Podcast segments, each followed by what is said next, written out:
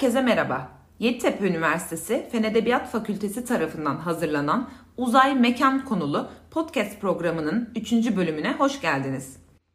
Bu bölümümüzde mekanın kültürdeki yeri üzerine İngiliz Dili ve Edebiyatı bölümünden Profesör Doktor Charles Sabatos, Türk Dili ve Edebiyatı bölümünden Doktor Öğretim Üyesi Nergis Gahramanlı, Rus Dili ve Edebiyatı bölümünden Doktor Öğretim Üyesi İlsever Rami ve Çeviri Bilim bölümünden Doktor Öğretim Üyesi Duygu Tekgül ile konuşacağız. Sözü ilk olarak Türk Dili ve Edebiyatı bölümünden Doktor Öğretim Üyesi Nergis Gahramanlı'ya vermek istiyorum. Kendisi bize edebiyatta mekanın öneminden ve Tanzimat sonrası Türk Edebiyatı'nda kendisine mekan olarak İstanbul'u seçen belli başlı eserlerden bahsedecek. Çok teşekkür ederim. Edebi eserlerin oluşmasında mekanın önemi büyüktür. Bu önemi vurgulayan Stendhal, romanı yol boyunca gezdirilen aynaya benzetir. Yani mekan, yaşanılan dönemin bir göstergesidir. Yaşam tarzı, sanatı, mimarisi, estetiği hakkında fikir edinmemizi sağlar. Gaston Bachelor, mekanın poetikasında bir mekanın ev olabilmesi için orada oturulması gerektiğini belirtir. Oturduğumuz evler yaşam öykümüzü çağrıştıran katı ve değişmez belgelerdir. Rene Wellek de evi insanın bir parçası olarak görür. Evler sahiplerini ifade ederler ve buralarda yaşamak zorunda olan kişileri atmosfer olarak da etkilerler. Mehmet Tekin'e göre metinlerde olayların geçtiği yerlerin tasvir edilmesi hem okuyucu açısından gereklidir hem de kahramanların çiziminde önemlidir. Bazı eserlerde kişiler kişisel özelliklerinden çok yaşadıkları çevreyle özdeşleşmektedir. Konumuz İstanbul'un Türk Edebiyatı'na yansımasıdır. Bu podcast'imizde Tanzimat'tan sonraki Türk Edebiyatı'nda İstanbul'la ilgili yazılan belli başlı eserlere kısaca değineceğiz. Tanzimattan sonra Türk Edebiyatı'nda Batı tesiriyle hem dünyaya bakış, duygu ve düşünceyi anlatış tarzı değişmiş hem yeni bir edebiyat gelişmiştir. Edebi eserlerin çoğunda İstanbul'un tasviri yaygınlık kazanmıştır. İlk olarak Şinasi, Şair Evlenmesi piyesinde bir İstanbul mahallesine ait tipleri canlandırır. Namık Kemal'in intibahında olaylar İstanbul'da geçer romanın başında uzun bir Çamlıca tasviri vardır. Ahmet Mithat Efendi de İstanbul'u dekor olarak kullanır ve kahramanlarını şehrin çeşitli semtlerinde dolaştırır. Üzerinde en çok durduğu semt alafranga hayatın toplandığı Beyoğlu'dur. En güzel örnek Felatun Bey ve Rakım Efendi'dir. Çocukluk ve gençlik yıllarını Çamlıca'da geçiren Hamit, Garam'da Çamlıca'da geçen bir aşk macerasını anlatır. Recaizade Mahmut Ekrem Araba Sevdası romanında realist bir üslupla kahramanın dolaştığı Çamlıca Tepesi'ni, Fenerbahçe mesiresini, Şehzade başını ayrıntılı olarak anlatır. Romanın kahramanı Bihruz Bey alışverişini Beyoğlu'nun alafranga mağazalarında yapar. Hüseyin Rahmi Gürpınar yazdığı roman ve hikayelerinde realist, alaycı ve tenkitçi bir görüşle şehir hayatının ayrıntılı tasvirini verir. İstanbul'un arka sokaklarında, konak ve yalılarında, Beyoğlu ve Şişli gibi alafranga semtlerinde yaşayan çeşitli insan tiplerini canlandırır. İstanbul'un her tarafı onun roman ve hikayelerine girmiştir. Servet-i Fünuncular İstanbul'u bir başka açıdan görmüşler. Onlar için İstanbul, mehtaplı aşkların, ıstırap ve hülyaların geliştiği muhteşem bir yerdir. Roman ve hikayelerdeki insanlar Taksim, Şişli, Tarabya, Erenköy gibi kibar ve zengin tabakanın yaşadığı yerlerde, güzel köşklerde ve apartmanlarda oturan, günlerini musiki ve aşkla geçiren kimselerdir. Halit Ziya'nın romanlarında olaylar İstanbul'da geçer. Nemide'de Şevket Bey'in Sultanahmet'teki konağıyla hasta kızını tedavi için götürdüğü Kanlıca'daki yalısının kısa tasviri vardır. Bir ölünün defteri yağmurlu bir sonbahar gecesi Beylerbeyi'nde denize nazır bir yalıda başlar ve Çamlıca'da münzevi bir köşkte devam eder. Mavi ve Siyah'ta şair ve hayalperest Ahmet Cemil'in gözüyle Tepebaşı gazinosunda bir toplantı, Haliç'in gece manzarası, Taksim bahçesi, Şair Raci dolayısıyla Beyoğlu'nun kahve ve meyhaneleri, Aksaray semti, zengin arkadaşı Hüseyin Nazmi'nin Erenköy'de oturduğu köşkü, Süleymaniye'de kendi fakir evleri tasvir edilir. Aşkı Memnu'da yaşlı, zengin, kibar ve dul Adnan Bey Boğaz içinde oturur. Behlül Beyoğlu çapkınıdır. Mehmet Rauf, Eylül romanında Boğaz içinde geçen şiir ve musiki dolu bir aşkın hikayesini anlatır. Cumhuriyet döneminde yazdığı romanlarında Boğaziçi, Tarabya, Beyoğlu ve Nişantaşı semtlerinin alafranga salonlarında yaşanılan lüks hayatı işler. Servet-i Fünun şiirinde manzara tasvirleri büyük yer tutar. Yer adları belirtilmemekle beraber ilham kaynağı İstanbul'dur. Tevfik Fikret, Siz şiirinde İstanbul'u gelmiş, ağır bir şekilde eleştirmiştir. İkinci meşrutiyetten sonra İstanbul'dan en geniş bahseden Mehmet Akif Ersoy'dur. Safahat'ta Karaköy Köprüsü'nü İstanbul'un camilerini tasvir etmiştir. Yahya Kemal'in şiirlerinde İstanbul, fetih destanı, tarihinin yaşama şevkiyle dolu anları, büyük mimari eserleri, besteleri ebedi güzelliğiyle resmedilmiştir. Cumhuriyetten sonra eser veren nesil İstanbul'a yeni bir gözle bakmış, ferdi duyguların geliştiği güzel bir yer olarak değil, tarihi ve sosyal bir mühit olarak ele almışlardır. Halide Edip romanlarında sosyal mühite geniş yer vermiş, İstanbul'daki çeşitli çevrelerin yaşam tarzlarını ve zihniyetlerini göstermiştir. Türkiye'nin genel görüntüsünü çizen Yakup Kadri de romanlarında İstanbul'un halini anlatmıştır. Reşat Nuri Güntekin'in kahramanları İstanbulludur ve birçok eserinde konular İstanbul'da geçer. Bazı romanlarda mekan simgesel anlam taşır. Peyami Safa'nın Fatih Harbiye romanında Fatih semti geleneksel hayat biçimini ve muhafazakar bir kimliği, Harbiye ise batılı ve modern bir hayat tarzını temsil eder. Cumhuriyet devrinde İstanbul'un güzelliklerini en geniş anlatan Abdülhak Şinasi Sarı ile Ahmet Hamdi Tanpınar'dır. Sait Faik Abasıyanık'ta hikayelerinde adalar ve Beyoğlu'nu burada yaşayan insanları, kahveleri, meyhaneleri tasvir eder. Oktay Akbal ve Orhan Kemal'in eserlerinde de İstanbul'un çeşitli semtleri, zümreleri önemli yer tutar. İstanbul temasını anlatan şairler olarak Nazım Hikmet, Orhan Veli, Necip Fazıl Kısaküre'yi de anmak isterim. Sevgili dinleyiciler, İstanbul coğrafi konumu, doğal güzellikleri, tarihi ve kültürel dokusuyla yazar ve şairlerin her zaman dikkatini çekmiştir. Edebi eserlerde yer alan kişilerin karakterlerini ve psikolojik durumlarını belirlemede mekanın önemli işlevi vardır. Her eser yazıldığı dönemin sosyal, siyasi ve kültürel durumlarına yansıtır. Beni dinlediğiniz için teşekkür ederim. Nergis hocamıza teşekkür ediyorum. Şimdi sözü İngiliz Dili ve Edebiyatı bölümünden Profesör Doktor Charles Sabatos'a bırakıyorum. Kanada İngiliz akademisyen Gerald MacLean'in söylediği gibi Avrupalıların Osmanlı İmparatorluğunu ve daha genel olarak İslam dünyasının niçin ve nasıl temsil ettiğinin incelenmesi, günümüz modern kültür çalışmaları açısından en heyecan verici ve önemli bilimsel faaliyet alanı olarak kabul edilebilir. Bu konu İngiliz ve karşılaştırmalı edebiyat uzmanları tarafından elbette Filistinli Amerikalı Edward Said tarafından geliştirilen oryantalizm teorisine dayalı olarak kapsamlı bir şekilde tartışıldı.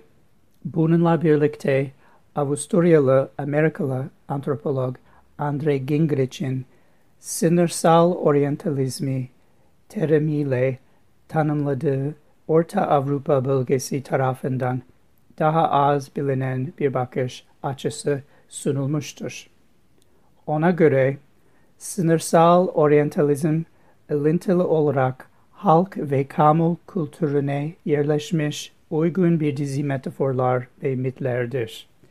Ev sahibi ülkeyi ve onun nüfusunu zamansız bir misyonla dolduran bitişik bir komşu ve askeri sınır hatlara boyunca kaplar. Türklerin Orta Avrupa olarak tanımlayan Çek ve Slovak uluslarının perspektifinden ele alınması, bu uluslarının modern kimliklerinin gelişiminin yalnızca Avusturya Macaristan'a doğrudan direnmeleriyle oluşmadığını, zayıflayan ancak canlılığı kaybetmeyen Osmanlı imgesinin de bu süreçte kullanıldığı gösterir. Amerikan tarihçi Laura Lisi Wagner ise Batı Avrupa'nın sınırlarındaki Çeklerin Türkler hakkında yazmalarının Avusturya İmparatorluğu'na karşı direnişlerini gösterdiğini öne sürer. İmparatorluk karşıtı Çekler, Türklerle ilgili erken modern dönem metinlerinde Batı'nın hegemonik etkisinden ayrı olarak kendi kimlik ve mekanlarını kurmaya yönelirler. Hem egzotik hem de efsanevi Osmanlı başkenti İstanbul, yazarların ulusal kimliklerini tanımlamaları için de bir alan oldu. Bohemyalı Çek bir soylu olan Václav Vratislav Zmitrovich'in eseri anlatısı yazıldıktan yüzlerce yıl sonra okura ulaşmıştır. 1591'de Avusturya elçiliğinin mahiyetinde bir genç olarak İstanbul'a seyahat etmiş. Ancak bütün topluluk casusluk suçmasıyla tutanlanmıştır. Anılarını birinci ve ikinci kitapları İstanbul'a seyahatini ve Türk kültürüne ilişkinin gözlemlerini içerir. Yapıt'ın üçüncü kitabı tutuklanmasına ve esaretine ilişkin ayrıntıları verirken, dördüncü kitap serbest bırakılmasını ve Orta Avrupa'ya dönüşünü anlatır. İkinci kitap Avusturya elçisinin İstanbul'daki ikametgahını anlatır. Vratislav, İstanbul'da Topkapı Sarayı ve Ayasofya gibi çeşitli yerleri ziyaret eder ve bu yapıdan çok etkilenir. Tek kelimeyle daha güzel bir tapınak görmedim. Vratislav, cami, hamam, hastane ve hanlara şaşırtıcı derecede güzel bir biçimde yapılmış. Bulmasına karşın diğer binalar ilgi duymaz. Şehrin istediğimiz yer yerine dolaştık ama ne binalarda ne de darlığı yüzünden düzgün hiçbir görüntüye olanak vermeyen sokaklarda aradığımız güzelliği bulabildik. Türk yetkililer Avusturyalıları tutuklamaya geldiklerinde ciddi bir hastalık yüzünden yatan Vratislav'ı da götürmekte isteksiz davranılır. Ancak Vratislav kendisini de götürmeleri için yalvarır. Neredeyse yürüyemeyecek durumda olduğu için düşman bir kalabalık arasından Türklerden biri tarafından taşınır. Bu sırada kırmızımsı sakallı cücemsi bir Türk yolda duranlara avazi çıktı kadar. Bu imanlı adamın şu küpeyi taşıması hak midir diye bağırıyordu. Ve koşup bana şiddetle vurdu. Ve daha önceki Yeniçerimiz Mustafa durumu görüp bana acı, acımasa beni daha da fazla dövecekti. Mustafa'nın merhametini sokakta bulun, bulunan tanımadığı birinin zalimliğiyle karşılaştıran Vratislav, esaretinin ilk acılı an, anlarında bile daha nüanslı bir Türk imgesi sunar. Vratislav'ın el yazması anıları 1599 civarında yazılmıştır. Ailesi tarafından kurulmuş ve Çekçe'de 1777'ye kadar basılmamıştır. 1862'de Cambridge'da hocalık yapan uzak bir akrabası olan Albert Vratislav tarafından İngilizce çevirisi. Süreyya Dilmen'in 1981'de yaptığı Türkçe çevirinin kaynağıdır.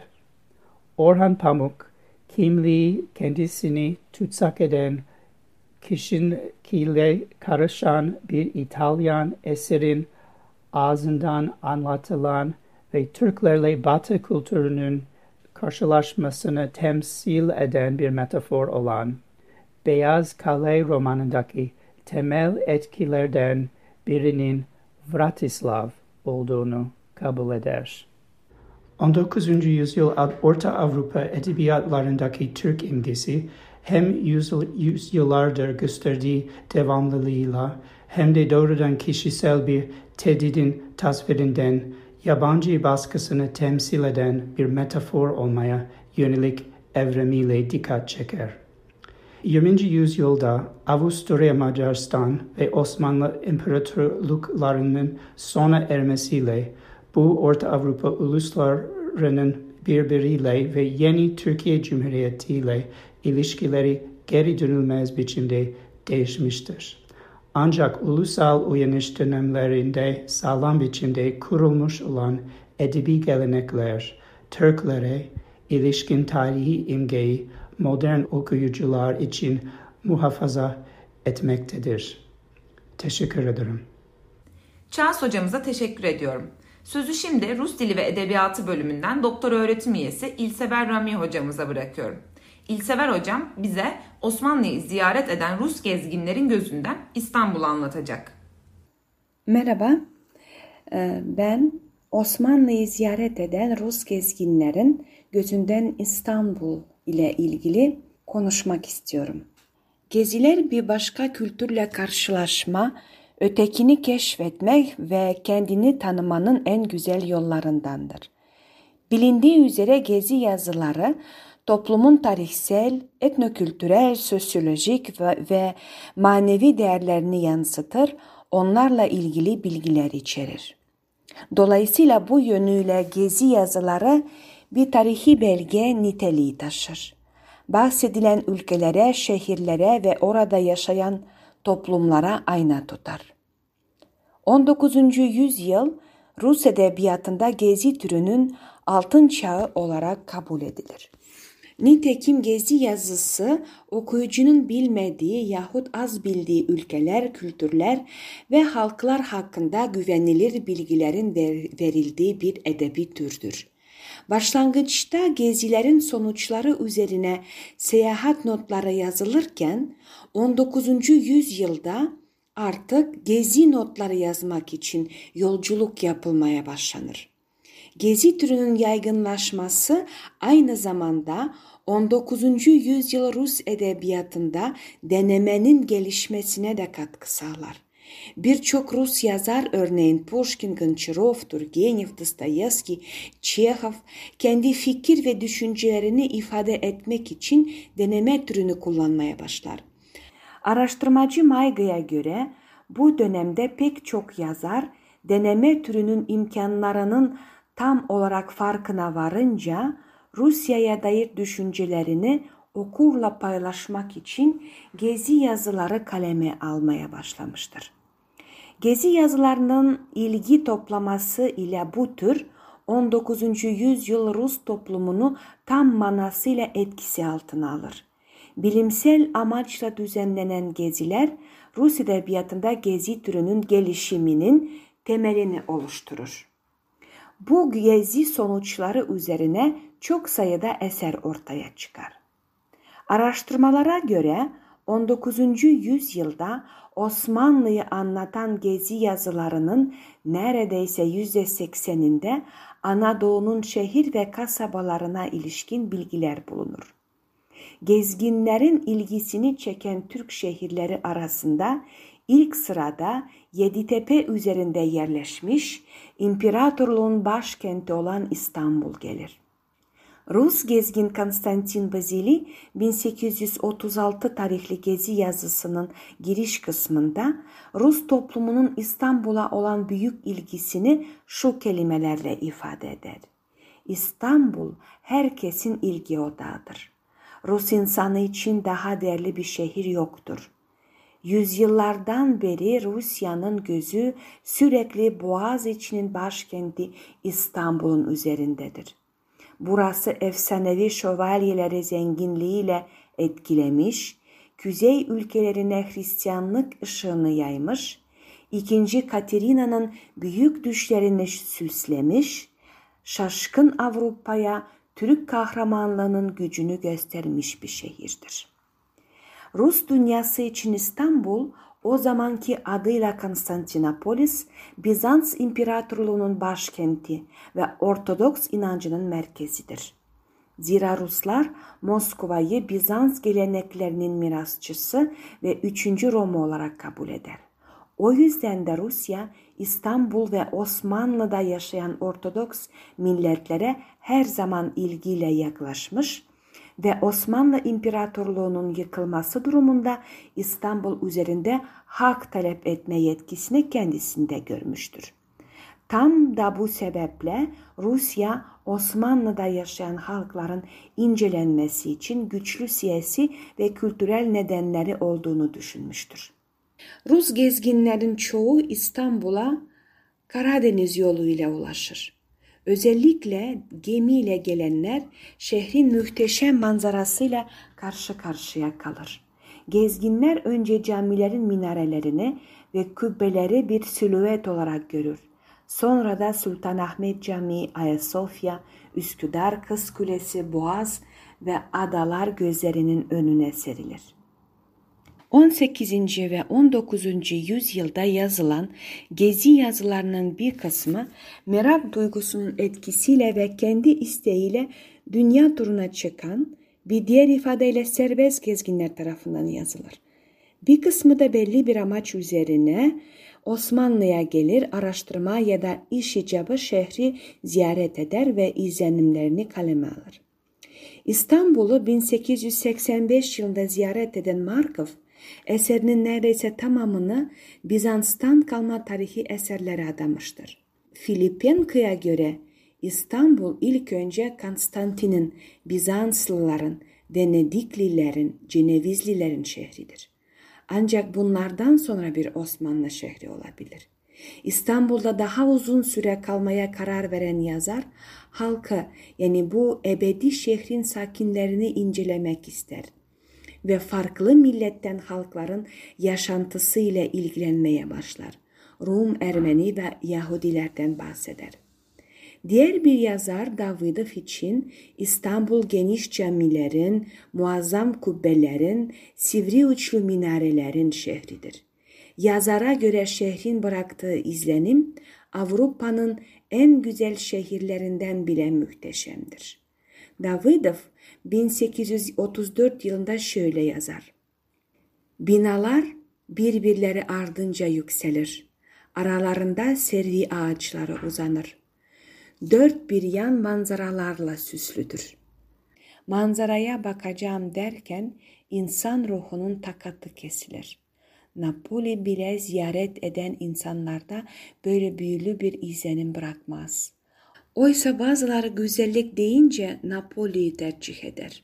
Burada her şey seyri açıktır. Şehre hayran kalmanın sınırı yoktur. Etrafa ne kadar bakarsanız bakın hiç yorulmazsınız. Daha fazlasını görmek istersiniz. Konstantinopolis her adımda pek çok gizem sunar. Gezginler eserlerinde İstanbul'un manzarası dışında farklı mekanlara da yer verir. Pazar çarşıları, hamamları, kütüphaneleri, hastaneleri, sarayları tasvir ederler. İstanbul'a ayak basar basmaz gezginlerin ilk izlenimleri yiyecek, sebze, meyve, yeşillik, balık, boza ve daha bir sürü şeyin satıldığı ve çeşit çeşit milletten insanların bir arada olduğu kalabalık şehir sokakları ile ilgilidir. Mesela Rus gezgin Sevolski İstanbul sokaklarında karşılaştığı ilk izlenimlerini hem son derece ilgi çekici bulur hem etrafta olup bitenleri maskeli baloya benzetir. Sonuç olarak diyebiliriz ki Rus yazarlar için İstanbul her dönemde manevi anlamı büyük, eşsiz güzelliklere sahip, mühteşem manzaralı, efsanevi bir kenttir. Elbette her yazar kendince tasvir eder İstanbul'u. Ancak o şüphesiz herkes için dünyanın merkezi, doğu ve batı kültürlerinin kesiştiği, bir bütün oluşturduğu huzur dolu bir şehirdir. Dinlediğiniz için teşekkür ederim. İlsever hocamıza teşekkür ediyorum. Şimdi sözü çeviri bilim bölümünden doktor öğretim üyesi Duygu Tekgül'e bırakıyorum. Kendisi mekan ve uzam konusuna çeviri bilimi açısından yaklaşacak. Çok teşekkür ederim. Evet ben çeviri bilimi açısından bakmaya çalışacağım konuya. Mekan ve uzam konusuna çeviri bilimi açısından yaklaşacak olursak akla ilk önce çeviri ve şehir ilişkisi üzerine yapılan araştırmalar geliyor. Bu çerçevede kaleme alınan çalışmalarda iki izlek çıkıyor karşımıza. Birincisi farklı dilsel toplulukların kaynaştığı bölgelerde ve çok dilliliğin kimliğin ayrılmaz bir parçası olduğu büyük şehirlerde yapılan çeşitli çeviri faaliyetleri. İkincisi de şehirlerin edebiyat eserlerine yansıması diyebiliriz. Yani şehir manzaralarından ve şehirlerin ruhundan düz yazıya yapılan çeviriler. Birinci izlek için en bilinen örnek Sherry Simon'ın 2011 yılında yayınlanan Cities in Translation, Intersections of Language and Memory adlı kitabı. Burada Kalküta, Trieste, Barcelona ve Montreal şehirlerinde çok dillik ve çeviri konularına odaklanıyor. Kent sakinlerinin dil yoluyla kurduğu temasın kent hayatını zenginleştirdiğini ileri sürüyor Simon. Yazar 19. yüzyılda İstanbul'daki dil ve kültür çeşitliliğini anlatırken Fatih'teki Tercüman Yunus Camii'nden de söz ediyor. Kanuni Sultan Süleyman'ın tercümanlarından Yunus Bey tarafından yaptırılmış olan bu cami yıllar boyunca bu kadim kentte yapılmış çeviri faaliyetlerine adanmış mekansal bir anıt niteliğinde. Şimdi e, diğer hocalarımız edebi metinlere şehrin yansımaları konusuna odaklandığı için biz de bu ikinci izlekten devam edelim diyorum ben. Bu alandaki araştırma birikimine Türkiye'den yapılmış önemli katkılar var. Boğaziçi Üniversitesi'nden Şule Demirkol Ertürk'ün çalışmalarını anabiliriz mesela. Bizim bölümümüze de 5 yıl boyunca emek vermiş olan Şule Hoca, Ahmet Hamdi Tanpınar ve Orhan Pamuk'un metinlerinde İstanbul'un izlerini sürüyor. Şehrin sunduğu metni okumak, Türkçe ve Fransızca İstanbul başlıklı makalesinde Ahmet Hamdi Tanpınar'ın İstanbul adlı denemesi ve bu metnin Paul Dumont tarafından Fransızca'ya yapılmış çevirisini inceliyor. Demirkol Ertürk, metni şehrin yani mekanın bir çevirisi, Tanpınar'ı da bir çevirmen olarak görüyor. Tabii ki çevirmen Tanpınar bu mekanın çeşitli yüzlerini yazıya dökerken istediği kısımlarını ön plana çıkarıp istediği kısımlarını da geri plana itecekti. Demir Koler Türk, Tanpınar'ın şiirli bir dil kullandığını anlatıyor. Metne hasret, özlemek ve dağ üstüla sözcükleriyle ifade edilen bir ruh halinin hakim olduğunu ileri sürüyor. Tanpınar'ın Beyazıt, Beylerbeyi ve Üsküdar gibi semtleri Beyoğlu ve Tarabe gibi semtlere tercih ettiğini söylüyor. Türkçe özgün metni diller arası çeviri yoluyla Fransızcaya aktaran Dumont'un ise şehre dair kendi görüşleri doğrultusunda çeşitli müdahalelerde bulunduğunu örnekleriyle ortaya koyuyor. Son tahlilde çeviri metnin okuru yalnızca Tanpınar'ın İstanbul'unu değil, aynı zamanda çevirmenin yani Dumont'un İstanbul'unu da okumaktadır. Bu çalışmadan görüyoruz ki mekanla metin arasında kurulan ilişki metinden hareketle yeni bir metin üretildiğinde yeniden şekilleniyor.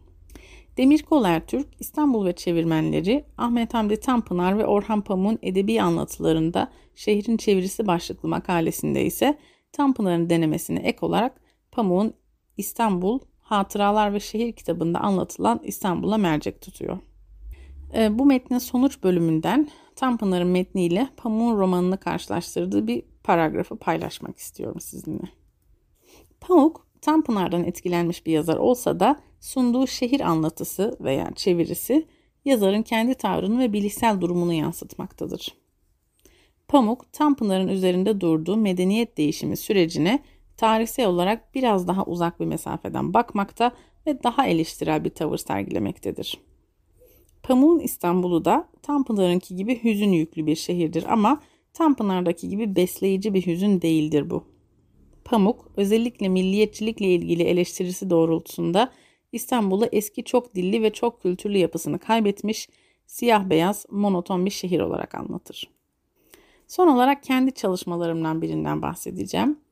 Orhan Pamuk Masumiyet Müzesi adlı romanından esinle aynı adı taşıyan bir müze tasarlayıp kurmuştu. Ben de Fact, Fiction and Value in the Museum of Innocence başlıklı bir makale yazdım bu müze koleksiyonu ile ilgili. Aslında müze ile sanat galerisi arasında konumlandırabileceğimiz bir yer burası. Romanda tasvir edilen cisimler romanın bölümlerine tekabül eden vitrinlerde sergileniyor. Romanda sözcüklerle anlatılan hikaye oyuncaklar, aksesuarlar, biblolar, eski fotoğraflar ve yiyecek maketleri aracılığıyla capcanlı bir biçimde gözler önüne seriliyor. İstanbul'dan mekansal kesitler de var tabii. Örneğin Yalı Hayatının Tesellileri adlı 40. vitrin için Orhan Pamuk şöyle diyor katalogda. Hüzünlü, nostaljik yazar Abdülhak Şinasi Hisar'ın Boğaz medeniyeti dediği şeyin en özgün ürünü olan yalılardan hatırladıklarımı, kayıkhaneyi, sandal gezintilerini, yüksek tavanları, dev gemilerin sanki oturma odasının içinden geçişini ve kıyıdan balık tutmayı, yemek masasının üzerindeki yiyeceklerle kızarmış istavritleri, çok sevdiğim 16. ve 17. yüzyıl Hollanda ölü doğa resimlerinin hatıralarıyla ifade ettim. Video klipleri ve şehrin seslerini duymamızı sağlayan ses kayıtları eşlik ediyor koleksiyona. Müzeyi gezen bir ziyaretçi hem romanda yaratılan atmosferi deneyimlemiş oluyor hem de bu nesnelerin büyük bölümü bit pazarlarından, antikacılardan toplanmış olduğu için aslında 1970'ler ve 80'ler Türkiye'sinde günlük hayatta nasıl eşyalar kullanılırmış, neler giyilir, neler içilirmiş onu görüyor. Bu durumda müzeyi hem romanın hem de şehrin bir çevirisi olarak görmek mümkün. Aslında tabii az önce sözünü ettiğim araştırma geleneğine göre müzeye kaynaklık eden romanı da şehrin bir çevirisi olarak görmek mümkün. Bu durumda müze bir ikinci çeviri olarak çıkıyor karşımıza. Yani bir mekan olan İstanbul'un metne dökülmüş halinin sonra yeniden mekanlaştırılmış hali. Bu konuda Türkçe bir sunum yapmıştım. Muğla Sıtkı Koçman Üniversitesi Kopya Heykeltıraşlık Eserleri Müzesi'nin konuğu olarak. YouTube'da kaydı var. İlgilenenler Masumiyet Müzesi'nde etnografi ve estetik başlığıyla aratabilirler. Evet, özetlemek gerekirse çeviri biliminin mekan ve uzam konularına bakışına çeviri ve şehir üzerine yapılmış araştırmalardan örnekler verdik. Sherry Simon, Şule Demirkol Ertürk ve benim çalışmalarımdan söz ettik. Tabii ki çeşitlendirmek mümkün örnekleri ama bu tadımlık kesitlerde umarım dinleyenlerimizin ilgisini çekmiştir. Duygu hocamıza teşekkür ediyorum. Türk Dili ve Edebiyatı, İngiliz Dili ve Edebiyatı, Rus Dili ve Edebiyatı ve Çeviri Bilim bölümlerimizin katkılarıyla mekan kavramına kültürel olarak farklı açılardan bakmış olduk. Tüm hocalarımıza katılımları için teşekkür ederim. Bir başka yayında görüşmek dileğiyle.